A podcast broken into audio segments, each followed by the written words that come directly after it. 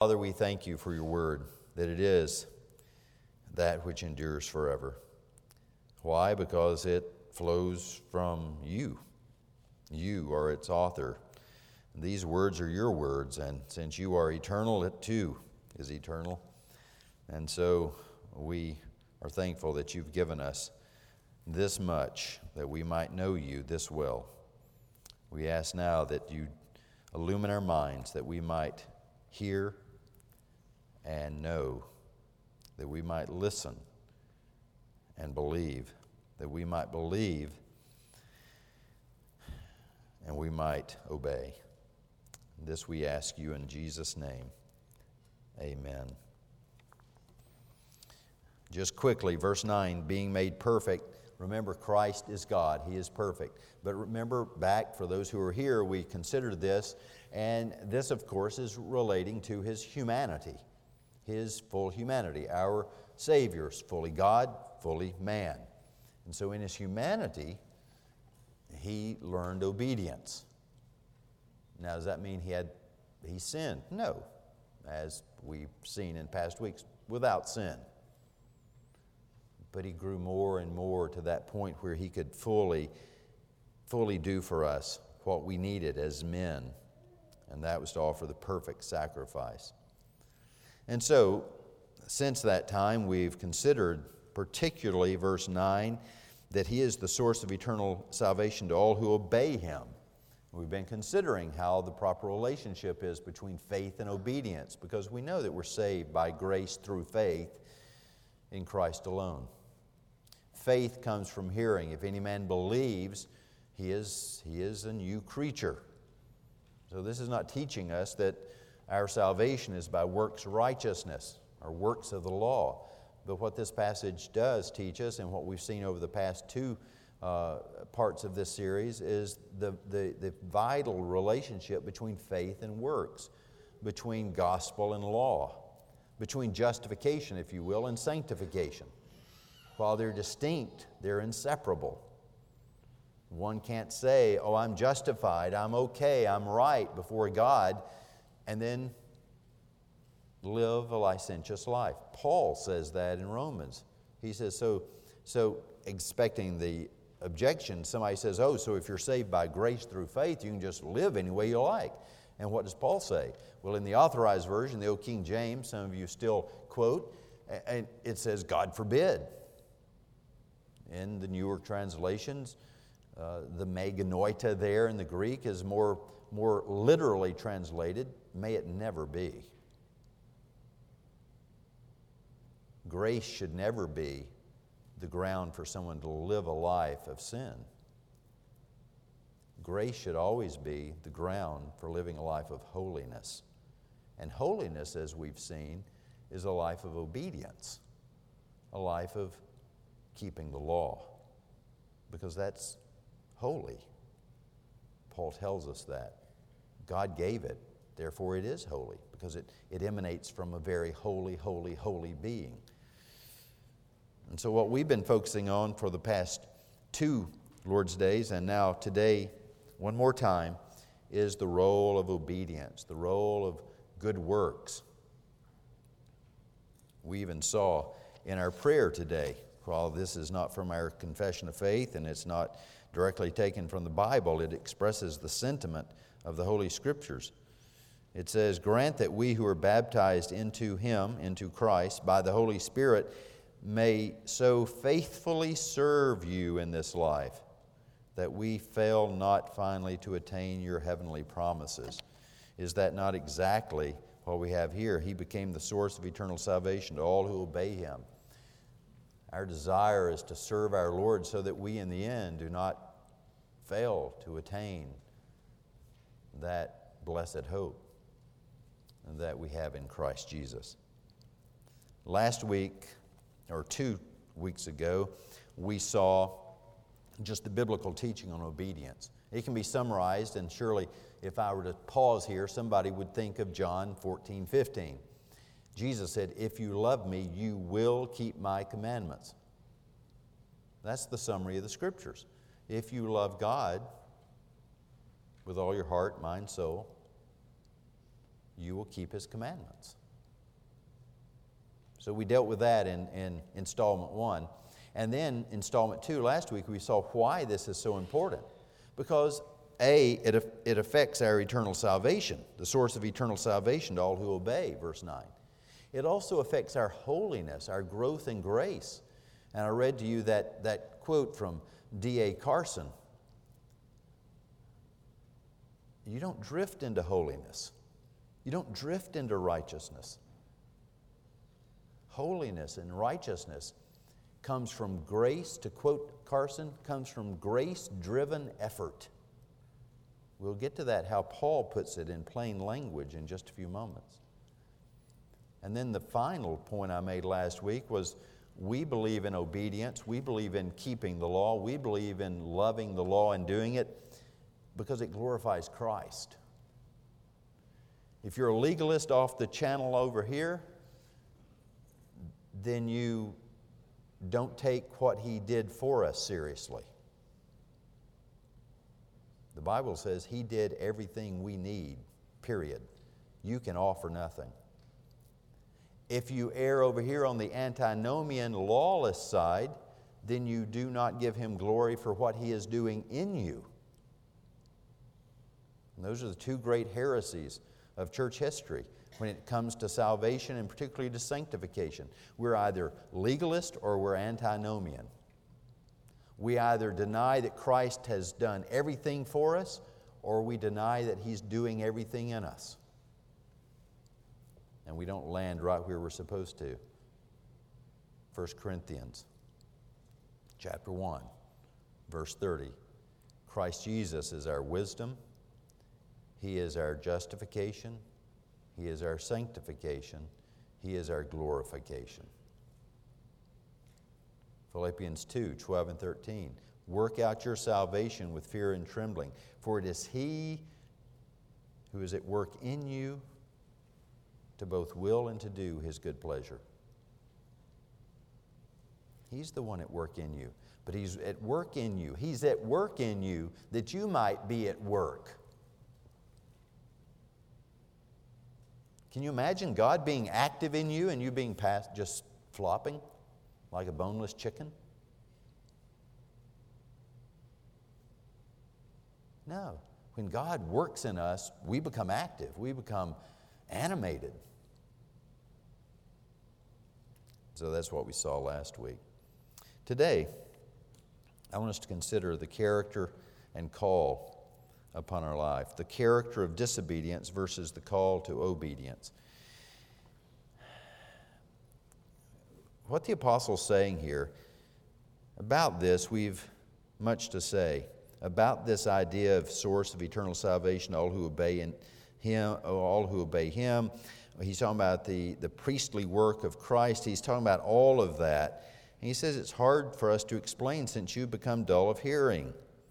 For though by this time you ought to be teachers, you need someone to teach you again. You need milk instead of solid food because you're still children. But solid food is for the mature, and, and he's saying you're, you've got to grow up. For those who have their powers of discernment trained by constant practice, there's the connection. Our eternal salvation is linked to our obedience. Our practice. And notice it's a constant practice. This is not something that we can just do sometime and lay down and not do it for a while. It demands, God demands, that we be constantly practicing righteousness, constantly doing.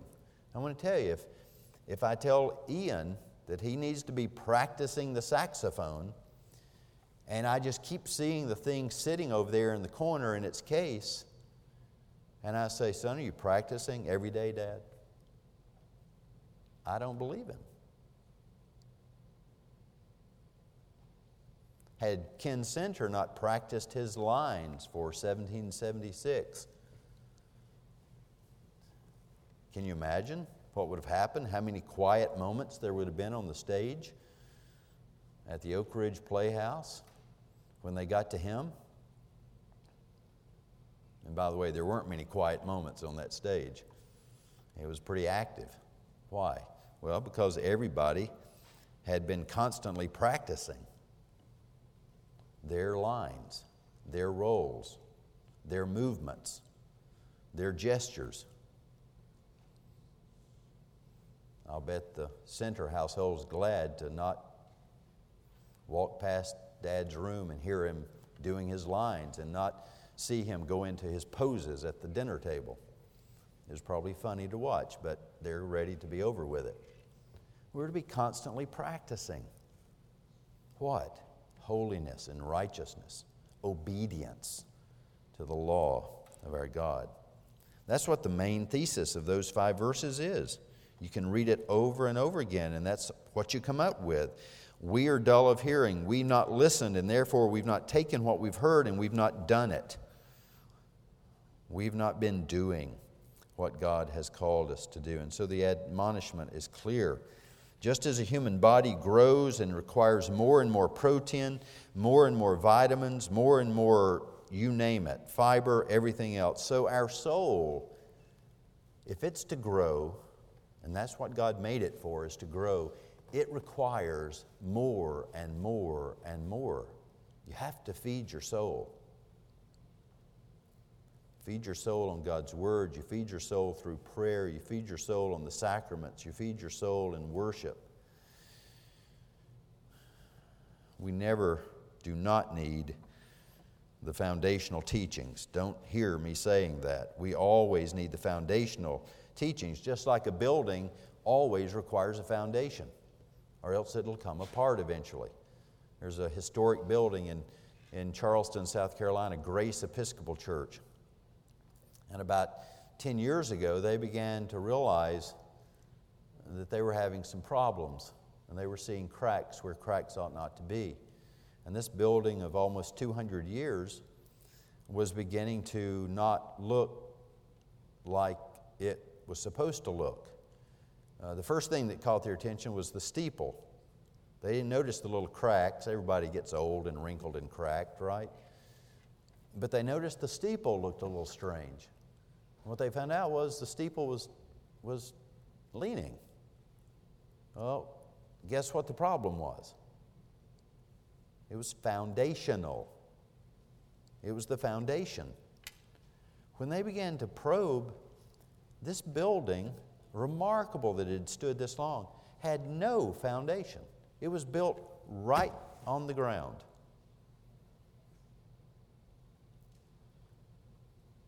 They went in, spent million dollars plus to raise the building. They went in, they poured foundations, they reset it, they fixed the cosmetic damages, and after, I forget, I was told, numbers and numbers of dollars spent, they now have a building that stands. The problem was the foundation. So we never get away from needing the foundation. You can't outlive that. So we keep going back to the solas. We keep going back to sola scriptura. We keep going back to sola gratia. It's grace alone faith alone, in Christ alone, for the glory of God alone. We just keep going back to those things. We keep going back to what justification is, what sanctification is, what adoption is, what glorification is. But just as a builder doesn't just build the foundation and walk away and say, I'm done, most foundations look pretty crummy. And they serve very little purpose if they're just there by themselves, right? I mean, you wouldn't just build a foundation and then tell the family, okay, it's ready, move in. There'd be no walls, there'd be no roof, there'd be no, you know. You have to have the foundation, but you also have to build on that foundation.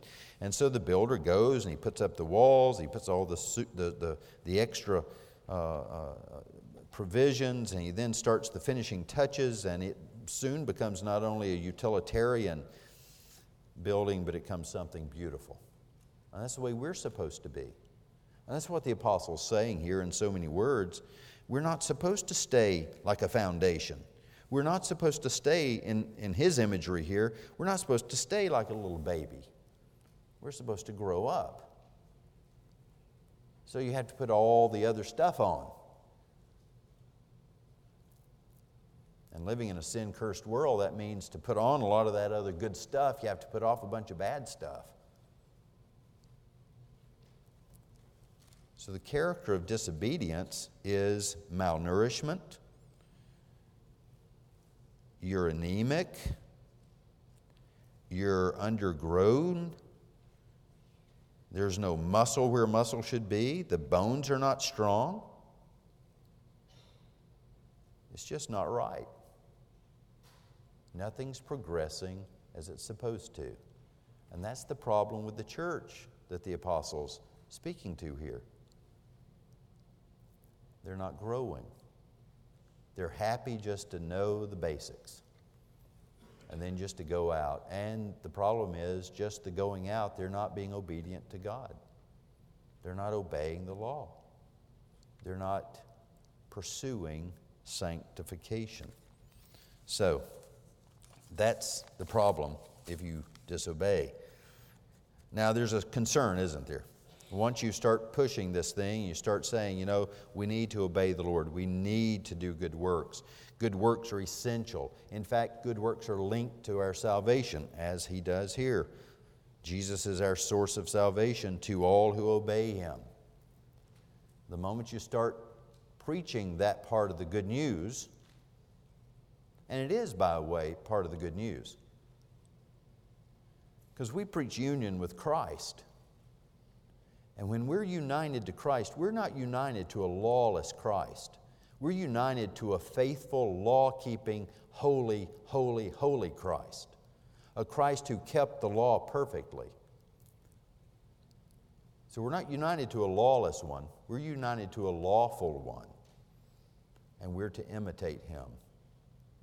Paul says. And so we believe.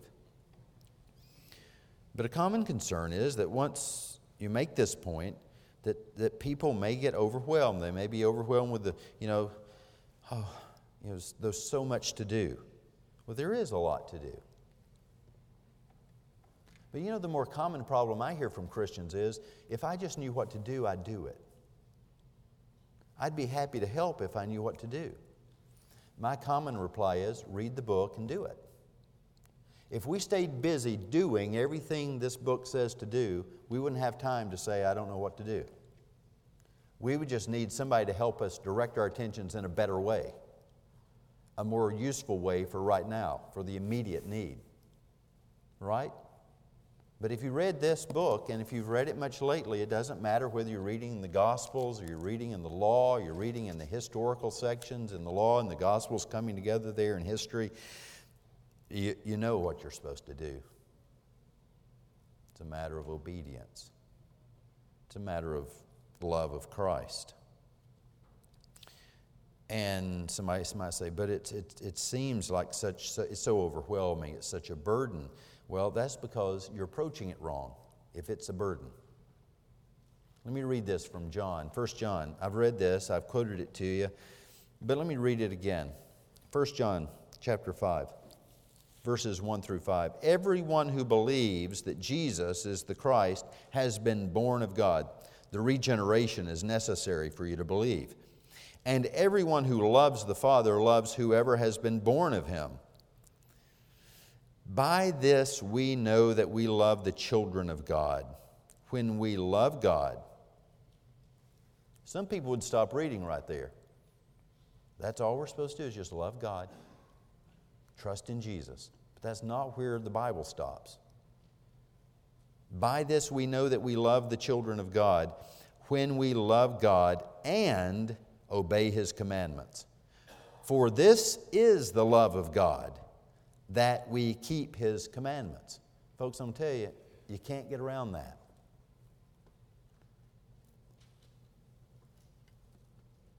And if you've been brought up in a tradition that says, no, I just believe in grace, and grace, you know, law, that's law, that's legalism, then you've been brought up in, in a tradition that's not faithful to the Scriptures.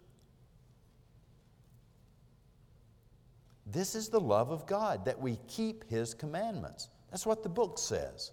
I didn't make that up. We keep his commandments. Listen, and his commandments, here's the answer to the concern his commandments are not burdensome. John just comes right out and says it. How can he say that? Because you and I both know that sometimes they are burdensome. Right? Sometimes it's a burden to do something that God says. It'd be easier for me to do something else. How could John say it's not burdensome? Well, let's keep reading. For everyone who has been born of God overcomes the world. And this is the victory that's a, that has overcome the world, our faith. That's why it's not burdensome, because the, per, the Christian does it, the Christian obeys believing. It's the power of faith. What did James say? What kind of faith saves you?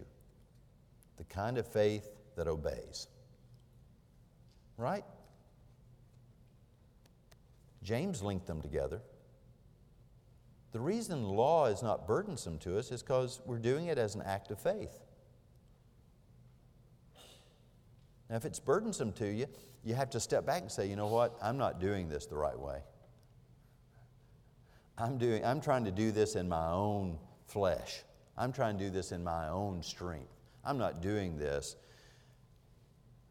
by the grace of Christ. I'm not doing this by the Spirit, the aid of the Spirit. I'm doing this in just, in just my power. And you know where that lands you? That lands you where Paul landed when it happened to him, as he describes it in Romans 7. And his conclusion after trying to keep the law in the flesh was, Oh, what a wretched man I am. But verse 8, or chapter 8 comes along, and he says, But the Spirit. But by the power of the Spirit, I can do this. And so he goes into his talking about, so let's walk in the Spirit.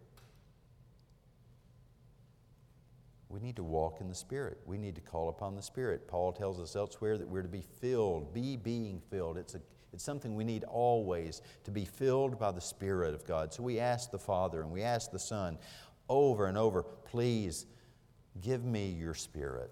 That's the reason I pray early in the worship service every week that His Spirit would come here to be with us and in us. Because otherwise, our worship won't be worship, it'll be a burden it won't be a joy. And so the call to obedience is a call to be in Christ. And a call to be in Christ is a call to obedience. It's delightful when we keep the law in, light of, in the light of Christ Jesus. In the power of the flesh, the law leaves us overwhelmed, it leaves us broken, it leaves us condemned. The Bible tells us that. But in the power of the Spirit of grace, the law makes us purposeful, makes us whole, and makes us fulfilled. That's the difference. Knox Chamblin, who was professor of New Testament and uh, taught for many years at uh, Reformed Theological Seminary in Jackson, Mississippi, uh, Knox uh, did a wonderful series of lectures on, on Paul and his writings. And I want to read you a portion of what he said that I think helps you understand what I've just said. That when we do the law, when we obey God in the light of Christ, in the light of the gospel, in the power of the Spirit, it becomes a delight. It's no longer a source of anxiety, it's no longer a burden. Listen to what Dr. Chamblin wrote Sin employs the law to defeat its victims. If you approach the law and you feel defeated, that's sin using it. He says Christ employs it. Christ employs it to nourish the saints. Sin employs the law to beat you up. Christ employs the law to nourish you. Isn't that what Paul's saying they need? The church, the Hebrew church here? They need to be nourished. They need the good stuff. They need some steak and potatoes. They need some asparagus. I thought that would get some attention. They need the good stuff the fiber, the vitamins, the protein. Everything depends upon the power using the law. If it's the power of sin at work in you, then you won't like the law and you won't do the law. If it's the power of Christ at work in you, you will love it and you can do it. And then he illustrates, he says, Sin can use the fourth commandment, for example, to destroy you. Fourth commandment keep the Lord's day. He can use it to destroy you. Sin, Satan can. Either producing in you a legalist or an antinomian. You'll either be destroyed by using it as a way of salvation. I'm going to keep the Sabbath holy and be, be right in the sight of God, or you will be destroyed by being a legalist or an or anti-legalist, an antinomian, and you say, "No, I'll just do whatever I want to on the Lord's day. I'm not into the law thing." The power of sin will take it and destroy you one way or the other there. Christ, on the other hand, will use the fourth commandment to liberate you and, and refresh you. The wrong use of the Sabbath will be a burden, the right use will be a delight. And so it is with all of God's law. So, what does Paul tell us to do? What's the practical approach to this? Well, in Colossians 3 and elsewhere, it's, it's given to us this way. Paul just gets real blunt about it. He goes through this series. Well, then, just what you need to do is kill the flesh. You need to put off, mortify, kill sexual sins, all immoralities, lying, cheating, stealing. He goes through the whole list. You say, okay, all right, I've tried that. But here's where most people stop they try just putting off all that stuff. They try just stopping it. I'm going to make a list of all the things I need to stop doing. Here they are. All right, I've stopped it. Next day, I just seem to be drifting back to it. What did Jesus say about the, the vessel, the human soul that was cleansed of, of, of the demons?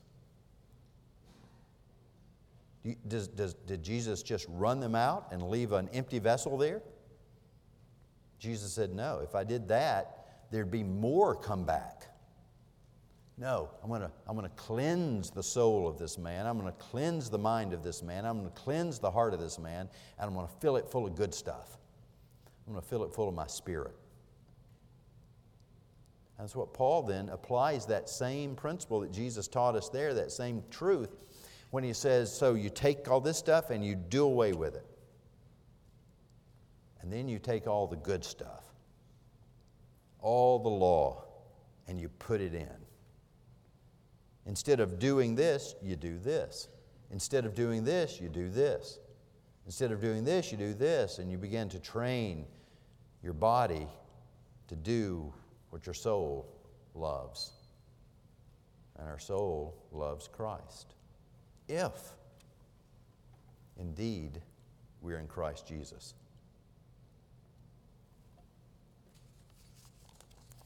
So let me ask you a question. Do you love Christ? Yes, Pastor, I love Christ with all my heart. All right. Jesus said, If you love me, you will keep my commandments. So that leads us to the second question Do you love his law?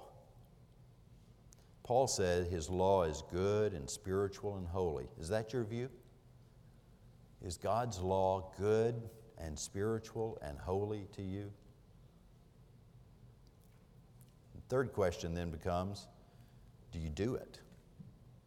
Is it your desire in union with Christ, by the grace of Christ, by the aid of the Spirit, to do what Christ says to do? That was the test for the rich young man, wasn't it? Oh, I'm a good man, the rich young man said. Jesus said, okay, then put it off and put it on. Sell all that you have and Give it to the poor. He couldn't do it. Why? Because he didn't, he wasn't really a good man. He really didn't love God.